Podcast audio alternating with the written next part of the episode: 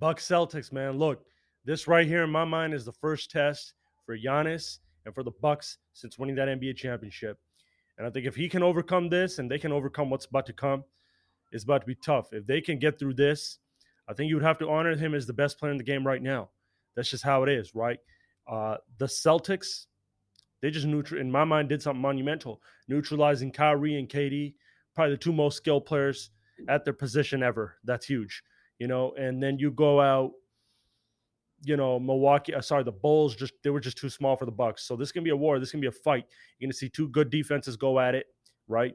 And you're gonna see two, you know, when two good defenses go at it, what's it come down to? It's gonna come down to who's gonna get buckets.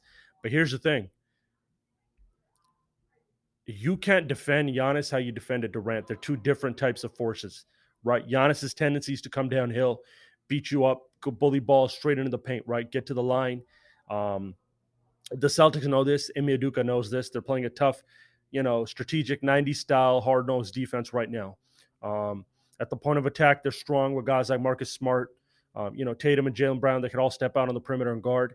Uh, you know, and then you got guys like Grant Williams, obviously but you got big bodies, you got length, you got Daniel Theis, you got uh, Al Horford, you got you know again Tatum and Brown again they could they could play inside or outside defensively, um, and then you got uh, you know Robert Williams that's huge. Um, those are guys that are going to be able to bump with Giannis one on one. I feel like you know for the most part,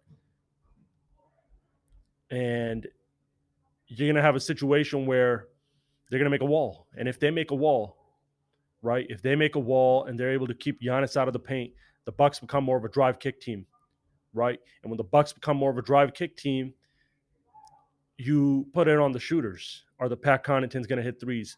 Are the Jrue Holidays going to be able to make shots? Is Khris Middleton like if he's there? If he's not there, all these problems are enhanced. And the Celtics have enough length and they have quick feet to go close these shooters out. You know, they get in these shooters' grill, they, they run them off the three point line, right?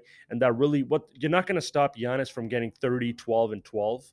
Um, you might put it down to, if you get it down to 20, 25, you're in a good spot.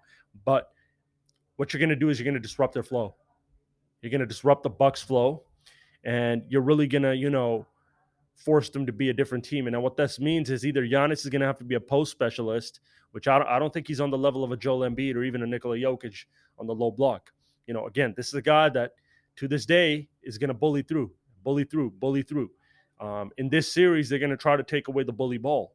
When the bully ball is taken away, he's he either has to be a mid-range specialist, a shot maker from the perimeter, or a post specialist.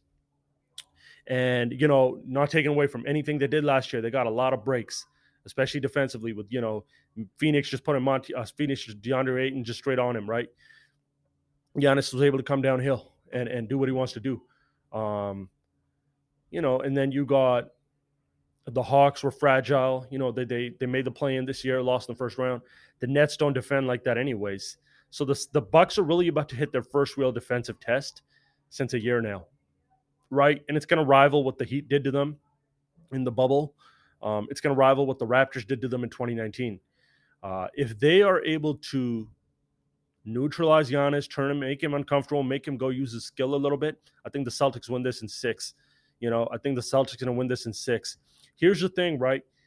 If Khris Middleton's not there, all these problems are enhanced because when they used to do this, what they figured out recently in those in the past few years is if Giannis is, you know, coming downhill and this team is take taking it away from us, we're going to go to Khris. Khris is going to create shots in the mid range. He is their go to guy, right? And Jrue Holiday as well to to an extent on the perimeter. Giannis is not a perimeter player. And I always made the mistake of calling him a perimeter player. So I'm not going to sit here and say that's a flaw, that's bad. Well, they're just missing the perimeter guy right now. And it's going to be tough because of that to win this series. If he's there, it's still going to be tough because the Jayson Tatums and the Jaylen Browns are able to get in you and play you one on one. Now, here's the thing with the Celtic squad where I think, like, based on what I'm seeing, they're probably going to win the East. The Heat are the other team that defends like this. Um, but they don't have the most important thing you need after that. And that's bucket getting. And the Celtics got three level scorers who, no matter what the pressure is, they can go make a shot under pressure with a hand in their face with multiple defenders probably coming at them. And I'm talking about Jayson Tatum. I'm talking about Jaylen Brown. Three level scorers that can get in the mid range and score, that can play off the ball and score, that can create off the dribble and score, that can finish at the rim. When two great defenses meet, it comes down to a bucket right? Now, who's going to go get those buckets under this pressure? I got to lean with the guys that have that pure skill, you know, and those who guys have that. Um, and then, you know, because of the tension they draw, they're able to move the ball and get those shooters looks.